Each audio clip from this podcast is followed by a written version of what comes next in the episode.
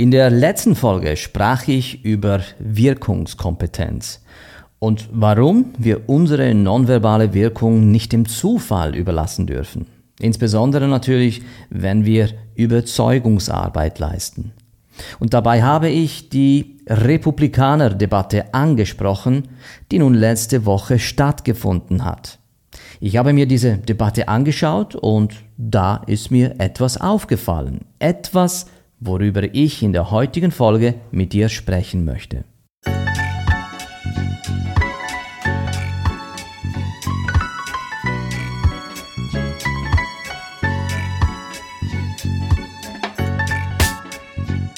Wer diese Debatte der Republikaner von letzter Woche nicht gesehen hat, jo, der hat auch nichts wirklich verpasst.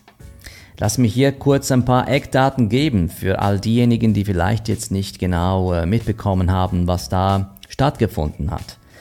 Nächstes Jahr sind ja wieder Präsidentschaftswahlen in Amerika und äh, ja, jetzt ist die Zeit reif, um ein bisschen herauszusortieren, wer man denn da in die finale Runde schickt. Und jetzt ja, haben sich da die Republikaner versammelt und haben da eine Debatte mal losgelegt, damit man diese Kandidaten, die da auf der Bühne standen, mal im direkten Vergleich erleben konnte.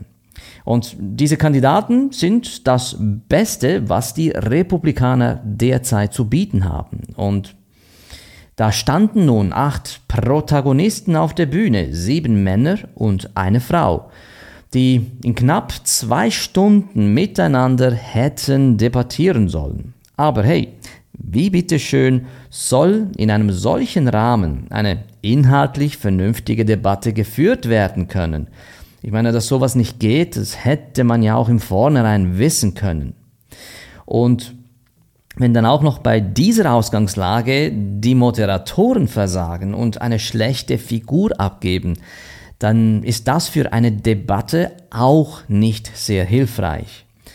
Ja, man hätte aus meiner Sicht diese ganze Posse sich auch sparen können. Aber einmal mehr geht es ja hier in erster Linie nicht um die politischen Inhalte, sondern vielmehr um Einschaltquoten. Und abgesehen davon, der Superstar der Republikaner, Donald Trump, der war ja ohnehin nicht anwesend.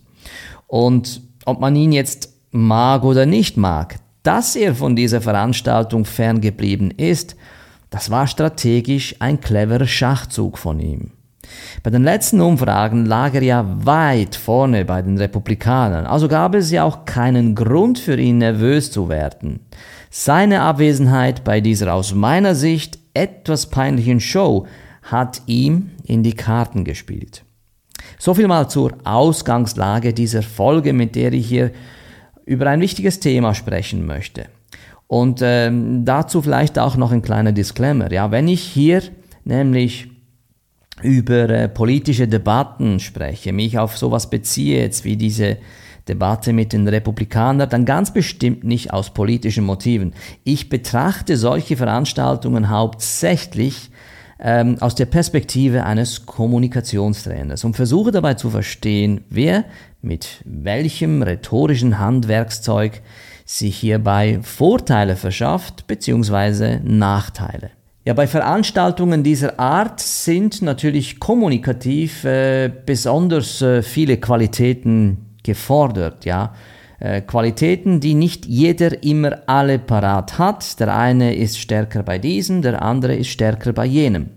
Fakt ist normal, will man bei solchen Veranstaltungen als Kandidat tatsächlich punkten, so muss man die hohe Kunst der Soundbites beherrschen. Ja, was ist mit Soundbites überhaupt gemeint?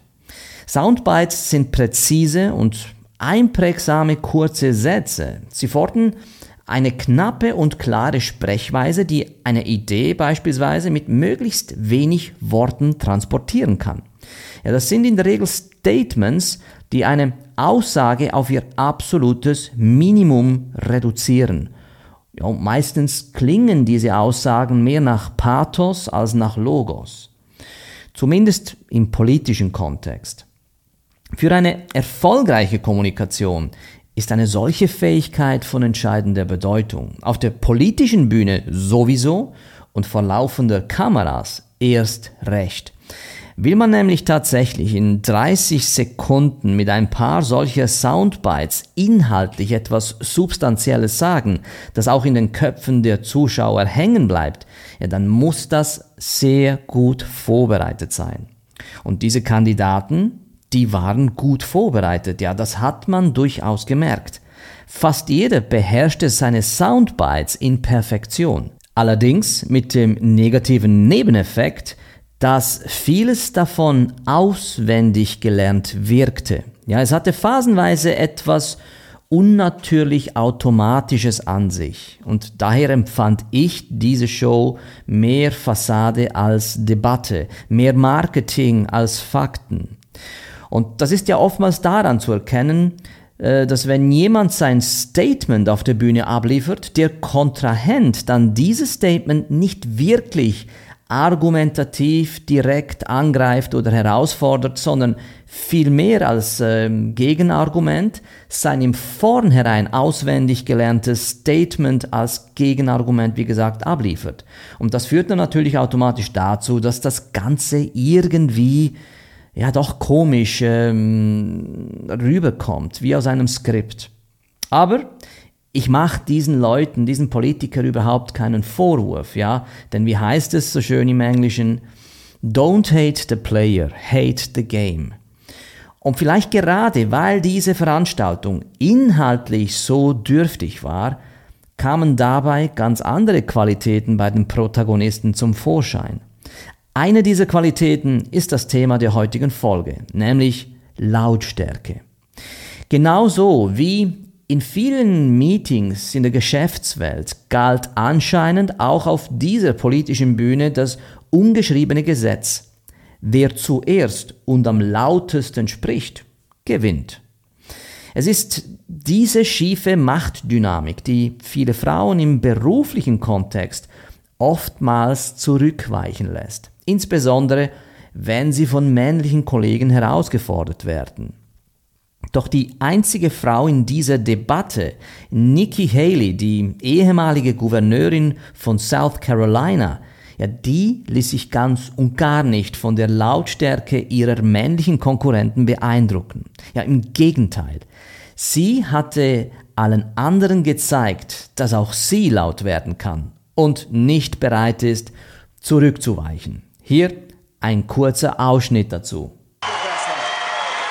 First of all, first of all, first of all, Mr. Ramaswamy, you have 30 seconds. Mr. DeSantis, you know, Governor Nikki, DeSantis, I wish you well in your future career on the boards of Lockheed and Raytheon. You know, I'm not on but the, the, fact boards of the matter, and Raytheon, and you know, Boeing you came off of it, but you've been pushing this lie. Stage, you've been pushing this you lie want, all week, Nikki. you want Nikki. to go and defund Israel. This, you want to okay, give let me address to that. I'm glad you, you brought that up. Go and give I'm going to address each of those right now. This is the false lies of a professional politician. There you have it. Your watch, so you the reality make America is, less safe. You have no foreign me, policy experience, and it shows. And you know what? The, the foreign policy experience that ja, sie ist nicht zurückgewichen.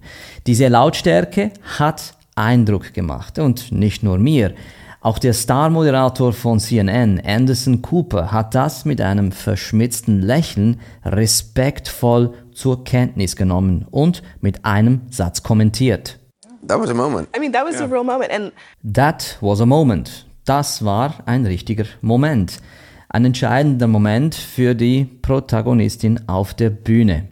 Ja, und machen wir uns nichts vor. Männer sind tendenziell lauter als Frauen. Zumindest im formellen Kontext, also in der Businesswelt und auf der politischen Bühne sowieso. Männer sind auch äh, anders sozialisiert als Frauen und Frauen wiederum anders sozialisiert als Männer. Und das hat folgenschwere Konsequenzen in der Art und Weise, wie diese beiden Geschlechter kommunizieren. Dieser Unterschied zwischen sogenannten vertikaler und äh, horizontaler Kommunikation macht sich auf vielfältige Weisen bemerkbar. Männer, die vertikal kommunizieren, lernen schon früh in der Kindheit, dass Lautstärke ein Mittel ist, um sich Gehör zu verschaffen und um Dominanz zum Ausdruck zu bringen. Mit anderen Worten, Jungs lernen schon auf dem Schulhof, dass lauter werden ein Instrument ist, um politisches Gewicht in die Waagschale zu werfen. Frauen hingegen, die horizontal kommunizieren, haben hier eine ganz andere Wahrnehmung. Lautstärke wird in diesem horizontalen Sprachsystem eher mit Aggression oder Arroganz in Verbindung gebracht. Etwas also, wovon sich dieses System klar distanziert. Ergo führt das natürlich auch dazu, dass viele Frauen instinktiv wie ein Reflex sich zurückziehen, wenn Männer anfangen laut zu werden. Und dabei ist Lautstärke nur eine von vielen Formen des Revieranspruchs bzw. des Markierens.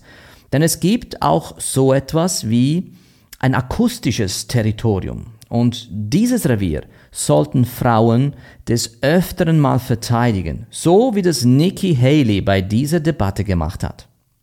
Ja, und das kann natürlich Überwindung kosten, aber es verschafft vor allem eines, Respekt und Aufmerksamkeit. Natürlich wurde Nikki Haley jetzt nach dieser Debatte von einigen wenigen Beobachtern kritisiert, mit dem Vermerk, dass es doch auffallend gewesen sei, wie laut sie bei dieser Debatte aufgefallen ist. Und das, sind wir doch mal ehrlich, ist wieder so eine stereotypische Wahrnehmung. Denn diese Kritik ist absolut lächerlich. Tatsächlich war Nikki Haley zu keinem Zeitpunkt lauter als ihre männlichen Mitkonkurrenten auf der Bühne. Sie hatte lediglich ihre Stimme den anderen Männern angepasst. Und das war auch zwingend notwendig, wie ich finde. Und dass sie nach dieser Debatte für viele auch mit zu den Gewinnern in dieser Runde gehörte, war eben auch gerade dieser Tatsache geschuldet, dass sie sich nicht davor gescheut hat, ihre Lautstärke der Situation anzupassen. Dieses Beispiel unterstreicht die Bedeutung für Frauen, ihre Lautstärke gezielt einzusetzen. Und ob schon es, wie gesagt, zweifellos oft eine Herausforderung sein kann, sich zu überwinden und lauter zu sprechen, so überwiegen die positiven Auswirkungen deutlich die negativen. Aber machen wir uns nichts vor. Lautes Sprechen an sich ist noch kein Qualitätsmerkmal. Aber das gilt genauso auch für das leise Sprechen. Lautes Sprechen kann unangenehm wirken, leise Sprechen aber ebenso. Lautstärke kann für die einen dominant und als Stärke wirken, was für andere einfach nur arrogant rüberkommt. Und leise sprechen kann für die einen als rücksichtsvoll gelten, während für andere das eher schwach und unsicher rüberkommt. Der gesunde Ton liegt wohl irgendwo dazwischen, mit gelegentlichen Variationen und Ausbrüchen. In jedem Fall aber spielt auch hier der Kontext eine entscheidende Rolle. Sprechen ist ja grundsätzlich eine Form, um Aufmerksamkeit zu regen. Manche Forscher gehen dabei so weit und sagen, dass der einzige Grund, weshalb der Mensch das Sprechen erworben und weiterentwickelt hat, ist, um auf sich und seine Bedürfnisse aufmerksam zu machen dann würde das in der Konsequenz aber auch bedeuten, dass besonders lautes Sprechen eine besonders intensive Form von Aufmerksamkeitserregung ist. Und wenn wir uns jetzt dazu auch Kinder anschauen, dann macht das natürlich Sinn. Für Kinder ist laut zu sein grundsätzlich wichtig für die Persönlichkeitsentwicklung. Über eine laute Stimme lernen Kinder, sich in einer Gruppe zurechtzufinden und sich gegenüber anderen zu behaupten. Sie messen sich aneinander, äh, setzen sich durch und verschaffen sich somit auch individuell Gehör. Und wir alle haben ja das Bedürfnis nach äh, Anerkennung und Selbstwirksamkeit und äh, laut sein hilft den Kindern dabei, genau diese Bedürfnisse zu befriedigen. Das bewusste Erhöhen der Lautstärke kann in ganz verschiedenen Situationen unseres Lebens von Vorteil sein, beispielsweise um die eigene Präsenz zu betonen oder sich in einer bedrohlichen Situation zu verteidigen. Gerade für Frauen ist dieser Punkt sehr, sehr wichtig. Frauen, die sich vielleicht mit sexueller Gewalt von Dritten konfrontiert sehen, da ist sehr lautes Schreien eine hochwirksame Gegenwehr, um einen Aggressor bei einem körperlichen Übergriff stark zu irritieren und um sich damit auch Zeit zu verschaffen, eine Chance zu verschaffen, um da auch äh, darauf zu reagieren. Eine erhöhte Lautstärke kann aber auch einfach dabei helfen, das eigene Selbstvertrauen zu stärken und ein Gefühl der Kontrolle über eine herausfordernde Situation zu vermitteln, so wie bei der bereits zuvor erwähnten Nikki Haley. Und wie schon angedeutet, das gibt natürlich nicht immer Sympathiepunkte, aber dafür schenkt es Respekt ein. Und das führt mich noch zu einem weiteren Gedanken. Sehr oft äh, ja, hört man Leute, die jemanden auffordern zum lauter Sprechen. Ja, das dient natürlich aber nicht nur, um akustisch besser verstanden zu werden, sondern kann auch als Manipulationsinstrument eingesetzt werden. Ja? Wenn jetzt natürlich jemand sagt, sprechen Sie bitte lauter, weil dieser Mensch tatsächlich räumlich akustisch wenig oder nur schlecht hört, was da vorne jemand sagt, so ist das das eine. Aber es ist etwas ganz anderes, wenn die Sprecherin oder der Sprecher doch sehr gut zu verstehen ist. Wenn dann in seinem solchen Fall jemand eine Aufforderung bringt, äh, wie zum Beispiel eben, sprechen Sie lauter, dann ist das eher als Ablenkung zu verstehen. Äh, eine Strategie, um Unsicherheit zu provozieren und ganz bestimmt um Dominanz zu zeigen, dass man es sich leisten kann, andere zu unterbrechen.